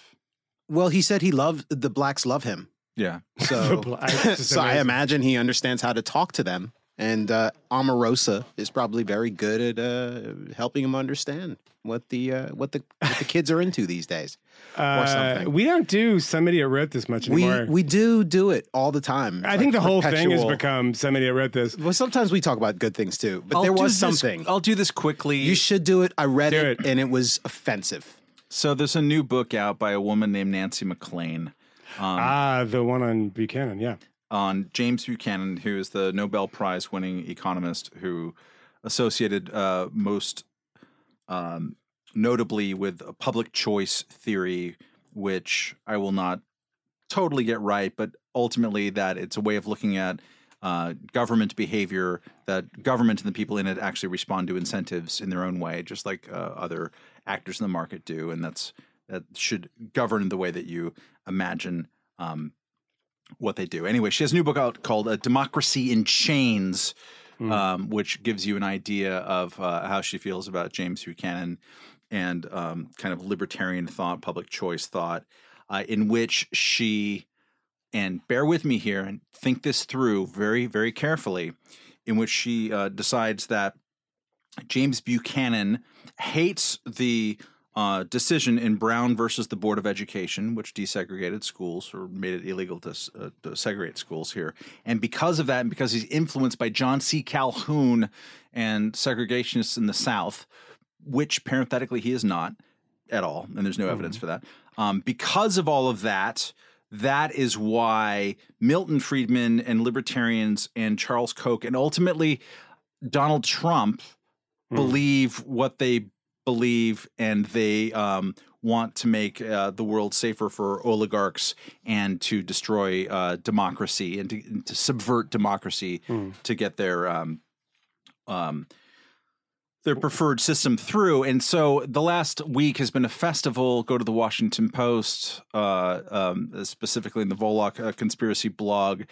Plenty of other places, Bleeding Heart Libertarians, soon on Reason as well, after we digest it and see all the ways that she's misrepresented the work of Brian Doherty, who wrote Radicals for Capitalism, which she footnoted a lot there. But she has actually taken the words from Tyler Cowen at George Mason, from James Buchanan himself, from other people, and quoted them to mean the exact opposite of of uh, what they uh, meant in context in order to support the flimsy theory. So uh, that it's all some kind of racist, uh, you know, straight from John Calhoun to Murray Rothbard to James Buchanan, which is a progression that makes zero sense for anyone who's paid any attention to economics, to libertarianism, to modern American history.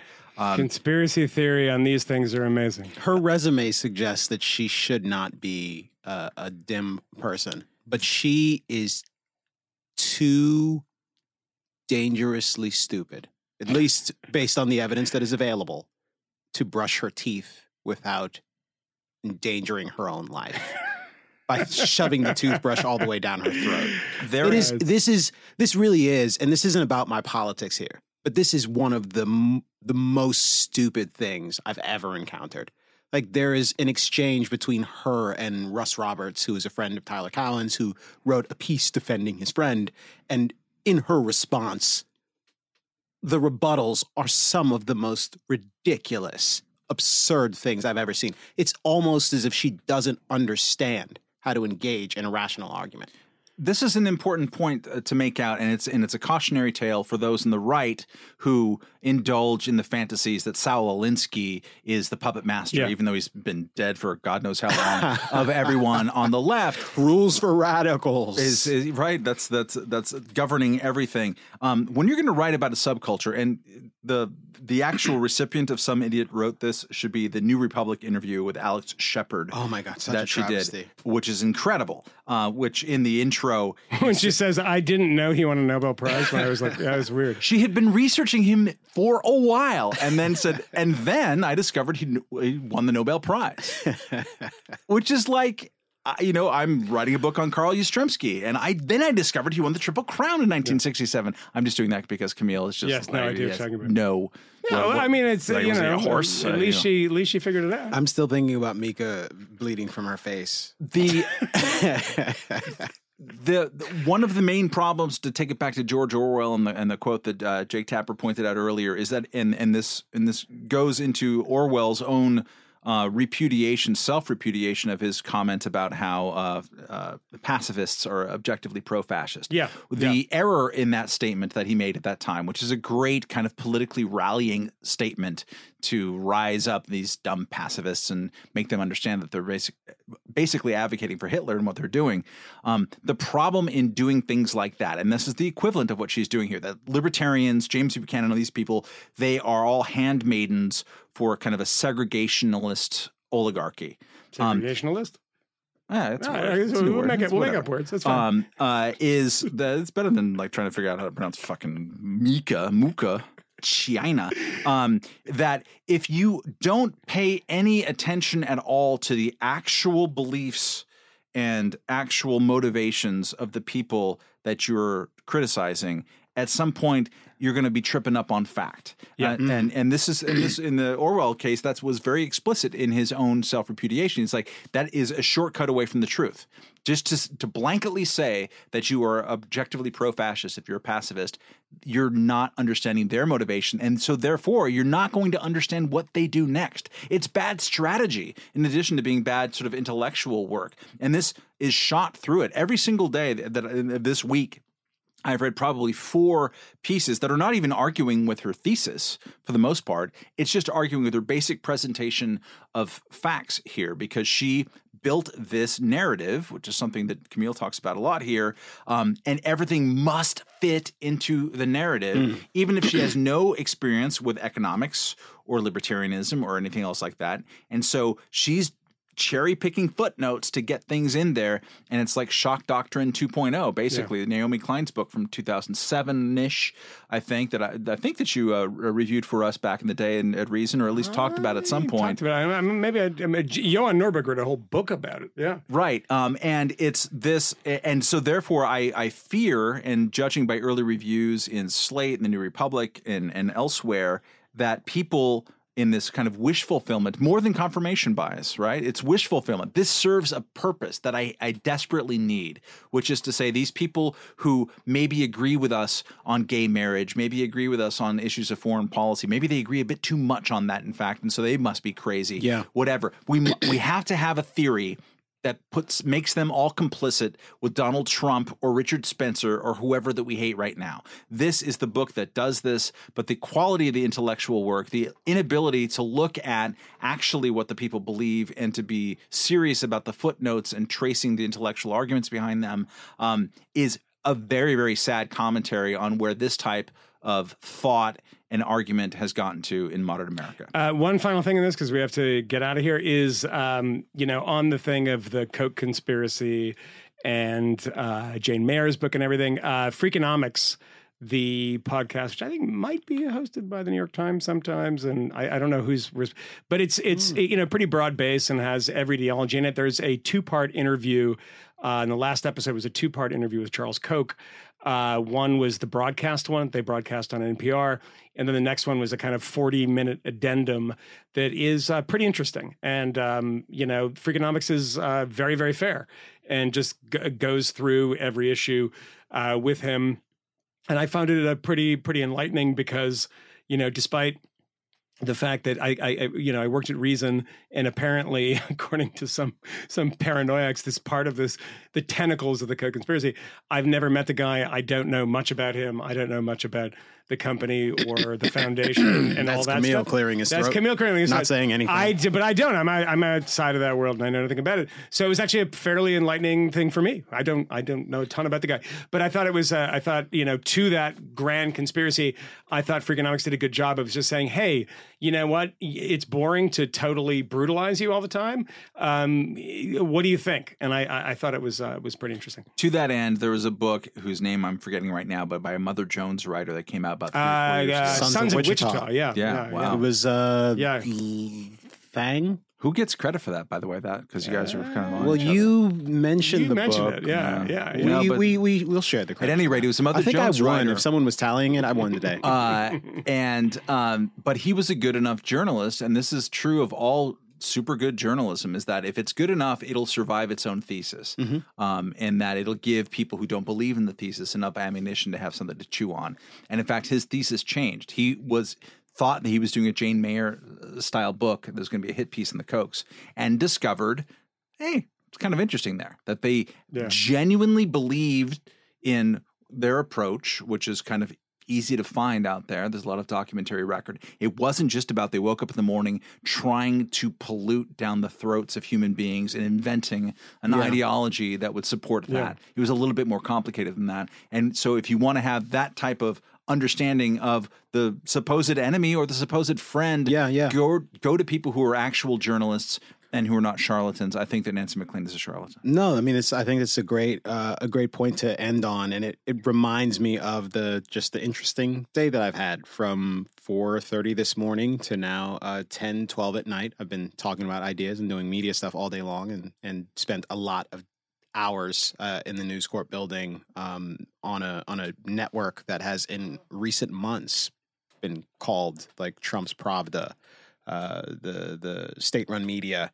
Um, it it isn't those things, uh, despite the fact that lots of folks on the network um, are rabidly pro-Trump, and Fox and Friends is is is effectively kind of sort of uh, almost a, an, an infomercial for Donald Trump. That that being said, they like have me on, and they know that I'm not a, a rabid Trump supporter, and I denigrate the Benghazi conspiracy um, for the canard that it is. Um, and again, I'm on the air, and they knew that I would say this. This is not a surprise. Um, and for whatever reason, like tonight, uh, I got a, a weird retweet from Fox News. The quote they excerpted from me is me denigrating Jeff Sessions for doubling down on the drug war, which I, I love that that's the thing they pulled out. Maybe they thought I was complimenting him, but definitely not. Yeah. Um, it's but, possible. But I- but I say all of that because the reason I will go just about anywhere and have a conversation with just about anyone is because I am interested in reaching your audience and sharing my perspective and confronting your ideas and not pretending that you are a space monster who is actually motivated by uh, by evil only exclusively. Um, and I think that once you do that, the capacity to have a productive, meaningful conversation is actually enhanced uh, tremendously. When you don't do that, you end up like this moron uh, who wrote this book, uh, which should be which should be burned. Not because not Wow. because not because people shouldn't read it, but for her own benefit. This is just an embarrassing. So you just to save herself yes from herself. and then Yeah. jump into the fire. Oh, Uh, and on that note, Yeah. Oh, wow. That's not I serious. I imagine- kid. I kid. she'll be on the show sometime no, I kid. It's I. It's love. I'm a little inebriated. I. I don't really right. that you should jump in the Shut fire. Him off. I kid. Um, no, this has been this has been wonderful and delightful, and I'm really really tired, and I have so much work to do. and Yeah. I'm gonna get punched in the face. Go to sleep. Go home. Go to sleep. Go to sleep. Um, but where is my home? Really? Do you know? I've been trying to fucking end this thing. Oh, oh, listen! I decided today. I decided today. I'm announcing here. I'm not buying that house, Oh. but I'm not leaving Bed Stuy either. I think I'm going to stay for a year. And interestingly, the game that I'm one for two. playing now is: is it fireworks? Is it engine backfire? Or is that a gunshot? It's a gunshot. We don't know. It's a Mm. gunshot. Next time on the fifth column, uh, Matt Moynihan. I think we're done. we out. We're done. We out. Bye. We know of new methods of attack. The Trojan horse